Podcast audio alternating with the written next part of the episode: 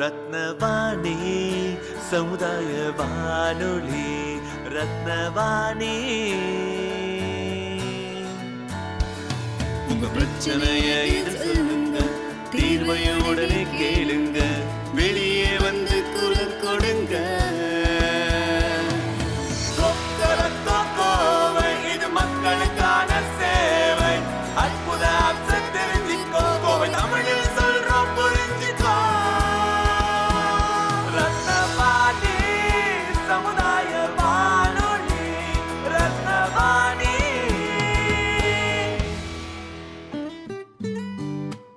வாணி தொண்ணூறு புள்ளி எட்டு சமுதாய வானொலி ஒலிபரப்பு கோவை ஈச்சனாரி ரத்தினம் கல்லூரி வளாகத்தில் இருந்து ஒலிபரப்பாகிறது.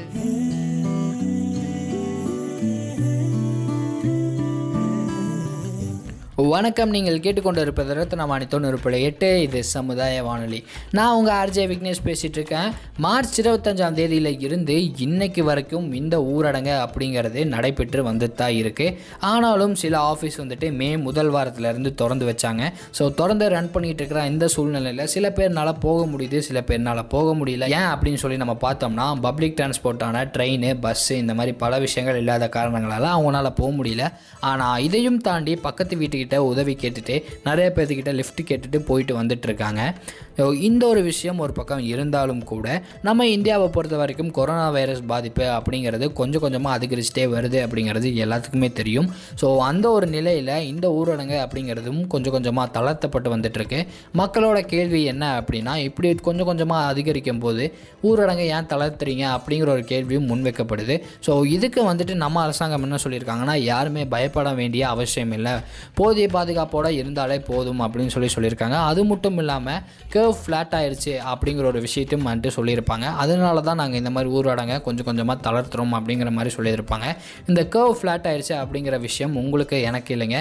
நிறையா பேர்த்துக்கு இன்றைக்கி இந்த ஒரு விஷயம் என்ன அப்படிங்கிறது தெரிய மாட்டேங்குது. இன்டர்நெட் டிவி அந்த மாதிரி பல விஷயங்களை வச்சு அந்த விஷயத்தை தெரிஞ்சுக்கலாம் அப்படின்னு சொல்லி கேட்டால் டிவி இன்டர்நெட் அப்படிங்கிற ஒரு விஷயங்கள்லாம் வந்துட்டு நிறைய பேர்த்துக்கிட்ட இருக்கா அப்படிங்கிற ஒரு கேள்விக்கு விடையை வந்துட்டு இன்னும் கேள்விக்குரியாவே தாங்க இருக்குது அதனால நம்ம எஃப்எம்ல ரொம்ப எளிமையாக எல்லாத்துக்கும் புரிகிற மாதிரி சொல்ல வராங்க நம்ம ரத்னம் கல்லூரியில் ஸ்டாட்டிஸ்டிக்கல் டிபார்ட்மெண்ட்டை சேர்ந்த சரண்யா மேடம் அப்படிங்கிறவங்க. அது மட்டும் இல்லாமல் இந்த கர்வ் ஃப்ளாட் ஆயிடுச்சு அப்படிங்கிற ஒரு விஷயத்தை எப்படி கணிக்கிறாங்க அப்படிங்கிற ஒரு விஷயத்தையும் நமக்கு சொல்லித்தர போகிறாங்க அவங்களோட பதிவில் அங்கங்கே ஆங்கிலம் இருந்தாலும் கூட அவங்களோட பதிவு எல்லாத்துக்குமே ரொம்ப எளிமையாக புரியும் மனத்தில் தான் இருக்கும் அப்படிங்கிறதும் சொல்லிக்கிறேன். ஸோ இந்த ஒரு பதிவு கண்டிப்பாக நம்ம எல்லாத்துக்குமே யூஸ் ஆகும். ஸோ அதை கேட்டுட்டு வாங்க தொடர்ந்து பேசலாம். அனைவருக்கும் வணக்கம். நான் சரண்யா உதவி பேராசிரியராக ரத்தனம் கலை அறிவியல் கல்லூரி துறையில் பணிபுரிந்து வருகிறேன். கணிதவியல் துறையில் வேலை பார்த்துட்ருக்குறேன்.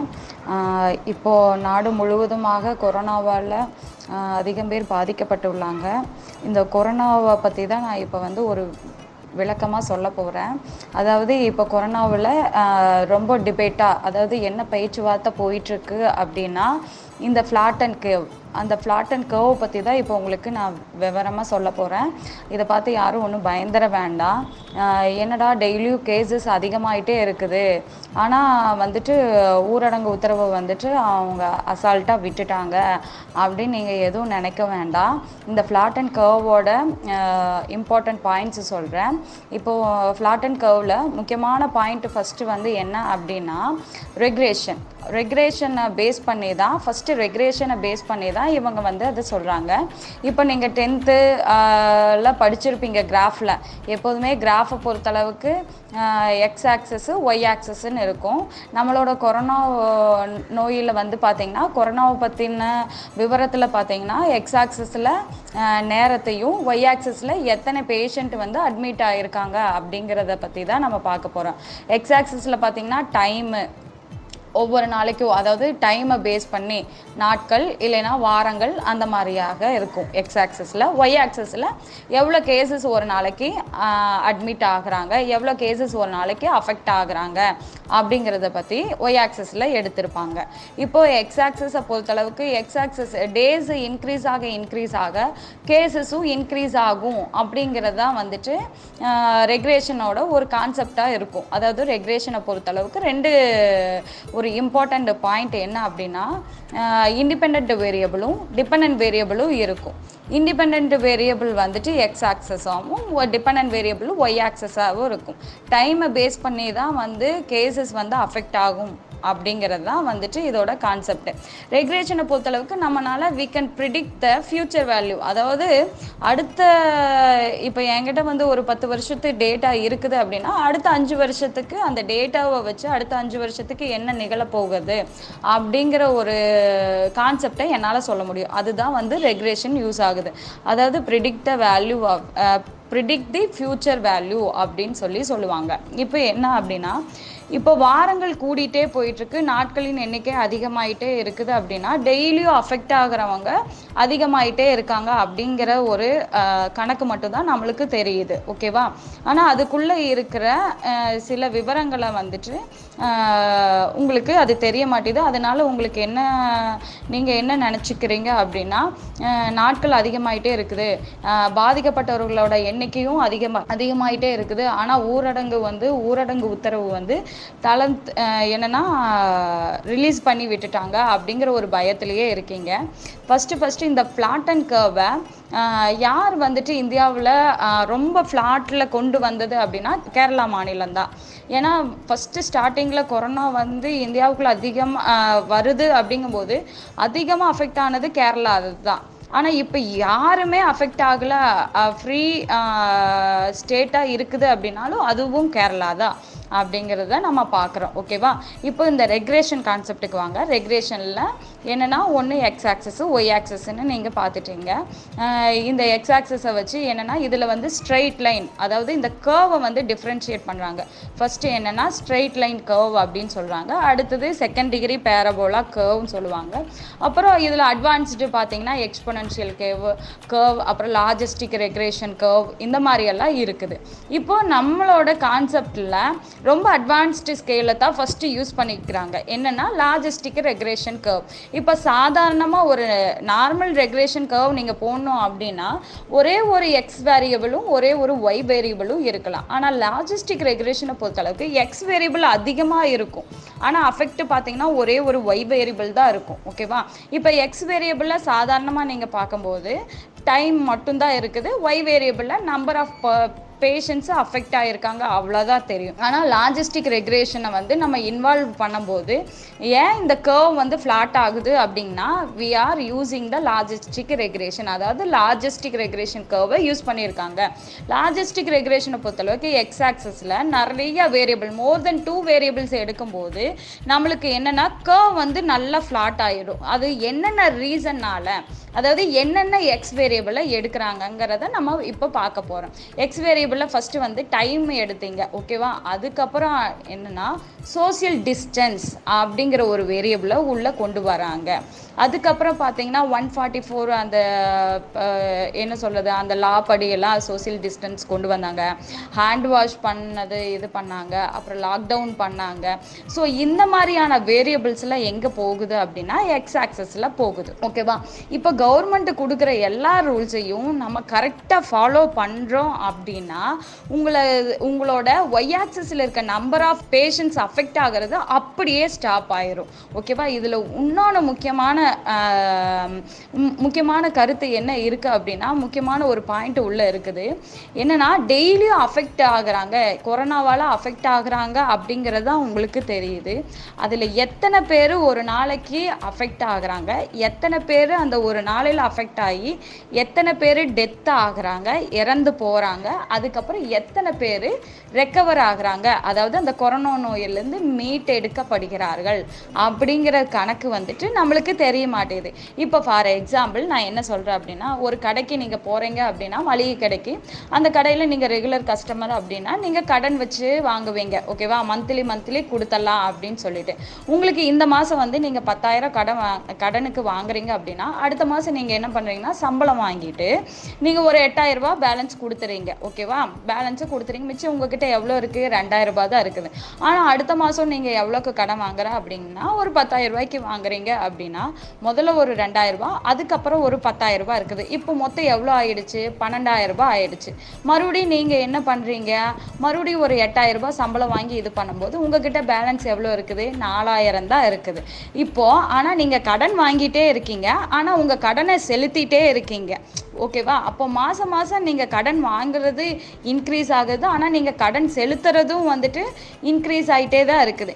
இந்த கடன் செலுத்துகிற கணக்கை வந்து நம்மக்கிட்ட அரசாங்கம் காமிக்க மாட்டேங்குது ஆனால் அந்த கடன் வாங்குறது மட்டும்தான் காமிக்கிறான் காமிக்கிறாங்க. இப்போ வந்து ஃபார் எக்ஸாம்பிள் ஏப்ரல் பத்தொம்போதாம் தேதி பார்த்தீங்கன்னா கணக்குப்படி பதினாறாயிரத்தி நூற்றி பதினாறு பேர் வந்து அஃபெக்ட் ஆகிருக்குன்னு சொல்லி சொல்லியிருக்காங்க. ஆனால் அதில் இறந்தவங்க எவ்வளோனா ஐநூற்றி பத்தொம்போது பேர். ரெக்கவர் அதாவது மீட்டெடுக்கப்பட்டவர்கள் ரெண்டாயிரத்தி முந்நூற்றி ஒரு பேர் இருக்காங்க. ஓகேவா அப்போ பதினாறாயிரத்துலேருந்து இரநூறு பேர் ரெண்டாயிரம் பேர் வந்து மீட்கெடுக்கப்பட்டிருக்காங்க அப்படின்னா அங்கே கணக்கு எவ்வளோ வருது? பதினாலாயிரத்தி சில்லறதாக வருது. இதுதான் கணக்கு. இதே மே மூணாம் தேதி ஒரு மே ஏப்ரல் பத்தொம்போதுலேருந்து அடுத்தது மே மூணாம் தேதி பாருங்க. நாற்பதாயிரம் பேர்த்துக்கு அஃபெக்ட் ஆகிருக்கு இதில் பத்தாயிரம் பேர் ரெக்கவர் ஆகிட்டாங்க ஆயிரத்தி முந்நூற்றி ஆறு பேர் தான் இறந்துருக்காங்க. அப்போது நாற்பதாயிரம் பேர்த்தில் பத்தாயிரம் பேர்னா உங்களுக்கு கணக்கு எவ்வளோ வருது? முப்பதாயிரங்கிற கணக்கில் தான் கேசஸ் வந்து அஃபெக்ட் ஆகிருக்கு அப்படின்னு சொல்லி சொல்கிறேன் அப்போது கேசஸ் அதாவது affected cases number of patients increase ஆக இன்க்ரீஸ் ஆக ரெக்கவரும் இன் என்ன ஆகிட்டே இருக்குது இன்க்ரீஸ் ஆகிட்டே இருக்குது. அப்போ உங்களுக்கு என்ன ஆயிரும் அப்படின்னா நீங்கள் டேஸ் அதிகமாயிட்டே இருந்தாலுமே நம்பர் ஆஃப் பேஷண்ட்ஸும் அதிகமாயிட்டே இருந்தாலும் ரெக்கவர் அதாவது கொரோனா வைரஸால் மீட்டு எடுக்கப்பட்டவர்கள் வந்து அதிகமாயிட்டே இருக்கிறாங்க. அந்த கணக்கு உங்கள்கிட்ட காமிக்காதனால தான் உங்களுக்கு என்னடா டெய்லியும் டெய்லியும் அதிகமாயிட்டே போயிட்டு இருக்காங்களே அப்படின்னு சொல்லிட்டு நீங்கள் ஒரு குழப்பத்தில் இருப்பீங்க. இப்போ தெ தெளிவாக புரியுதா? நாட்கள் அதிகரிக்கும் பொழுது நம்பர் ஆஃப் பேஷண்ட்ஸும் அதிகரிப்பாங்க. ஆனால் அதில் ரெக்கவர் மீட்டு எடுக்கப்படுகிறவர்கள் அந்த கணக்கை காமிக்காதனால தான் வந்துட்டு நம்ம ஒரு குழப்பத்திலே இருக்கோம். ஆனால் சயின்டிஃபிக்காக மேத்தமெட்டிக்கல்ஸாக இந்த ஸ்டாட்டிஸ்டிக்ஸ் ஃபார்முலா இதெல்லாம் யூஸ் பண்ணி அந்த கர்வ் ஏன் ஃப்ளாட்டாக போகுது அப்படின்னா அந்த ரெக்கவர் அப்படிங்கிற ஒரு டேட்டா உள்ளே இருக்கிறனால தான் வந்துட்டு என்னதுன்னா கர்வ் வந்து ஃப்ளாட்டாக போயிட்டு இருக்குது. ஓகேவா இந்த ரெக்கவருக்கு என்னென்ன எக்ஸ் வேரியபிளாக அஃபெக்ட் பண்ணுச்சு? எப்படி ரெக்கவர் ஆனாங்கன்னா நம்ம லாக்டவுனில் கரெக்டாக ஃபோர்டீன் டேஸ் அதாவது ஃபோர்டீன் டேஸ் வந்து இருந்தனால தான் ரெக்கவர் ஆகிறது அதிகமாயிருச்சு. அதுக்கப்புறம் சோசியல் டிஸ்டன்ஸை எல்லாருமே கரெக்டாக மெயின்டைன் பண்ணாங்க. அதுக்கப்புறம் கவர்மெண்ட் கொடுத்த ரூல்ஸை எல்லாருமே கரெக்டாக ஃபாலோ பண்ணனால தான் இந்த நூற்றி முப்பத்தெட்டு கோடிக்கு மேலாக இருக்க நம்ம ஜனங்கள்கிட்ட இவ்வளோ ஒரு பெரிய பாதிப்பு அதாவது மற்ற நாட்டில் இருக்க அமெரிக்கா இத்தாலி ஸ்பெயினில் இருக்கிற அளவுக்கு நம்ம நாட்டில் வந்து அந்த அளவுக்கு பாதிப்பு வந்து நம்ம நாட்டில் ஏற்படல. ஏன்னா அந்த அளவுக்கு என்னன்னா நம்மளோட நாட்டில் அந் அரசாங்கத்தோட கட்டுப்பாடுகளும் அவங்களோட விதிமுறைகளும் எப்படி சொல்றது அப்படின்னா நோய் பரவாமல் இருக்கிறதுக்கு அந்த கட்டுப்பாடுகள்லாம் ரொம்ப உதவியாக இருந்ததுனால மட்டும்தான் இந்த எக்ஸ் வேரியபிள் அந்த எக்ஸ் வேரியபிள்லாம் கரெக்டாக இருந்தனால தான் உங்களுக்கு மீட்டெடுக்கப்பட்டவர்கள் கொரோனா வைரஸால் மீட்டெடுக்கப்பட்டவர்கள் அதிகமாக இருந்தது. அதனால் இதுதான் வந்து ஃப்ளாட் அண்ட் கர்வ் இந்த ஃப்ளாட் அண்ட் கர்வில் எக்ஸ் வேரியபிள் நிறைய இன்க்ரீஸாக இருக்கும். X variable more than two வேரியபிள்ஸாக இருக்கும். அதுக்கப்புறம் நம்பர் ஆஃப் பேஷண்ட்ஸ் ரெக்கவர் ஆகிறது டெத் ஆகிறது. அதுக்கப்புறம் என்னென்னா அஃபெக்ட் ஆகிறதெல்லாம் வந்து ஒய் வேரியபிள்ஸில் இருக்கும்.